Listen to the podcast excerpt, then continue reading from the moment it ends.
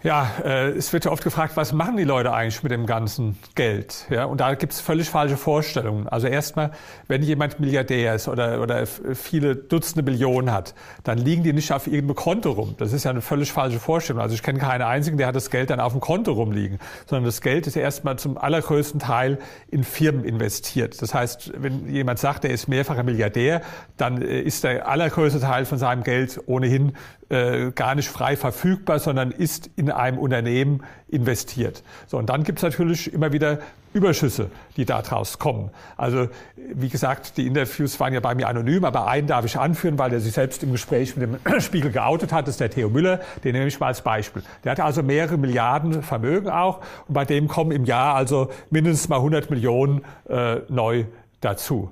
Und der sagt mir, von den 100 Millionen, da ist maximal ein Prozent, was ich konsumiere, was ja auch schon eine Menge ist. Eine Million für Kunstwerke oder was weiß ich, oder hat auch ein schönes Haus, ja. So, maximal, ja. Die anderen 99 Prozent, was macht er davon?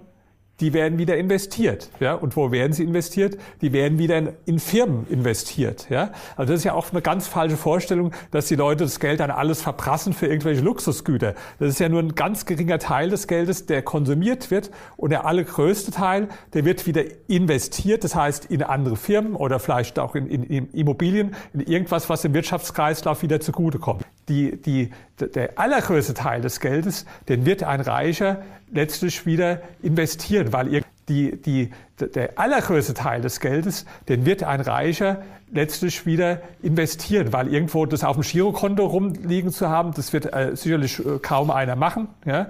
Und äh, er wird es dann investieren in Aktien, damit steht es der Wirtschaft wieder zur Verfügung, oder in Immobilien, oder er kauft äh, vielleicht Staatsanleihen, was auch ganz gut ist, weil sonst wäre der Staat äh, schon längst pleite, wenn es nicht mehr Reiche geben würde, die dann die, die, die Anleihen kaufen. Also es wird ja wieder einer sinnvollen wirtschaftlichen Verwendung zugeführt. Und deswegen ist auch die Vorstellung, dass man sagt, wir nehmen jetzt einfach bei den Reichen äh, einen großen Teil äh, durch Vermögensteuer oder sonstiges ab. Das ist ja äh, auch von der naiven Vorstellung geprägt, dass das Geld irgendwo auf dem Konto rumliegen könnte, wo man einfach sagt, wir nehmen dir einen Teil weg. Es ist gebunden zum großen Teil in produktives Vermögen.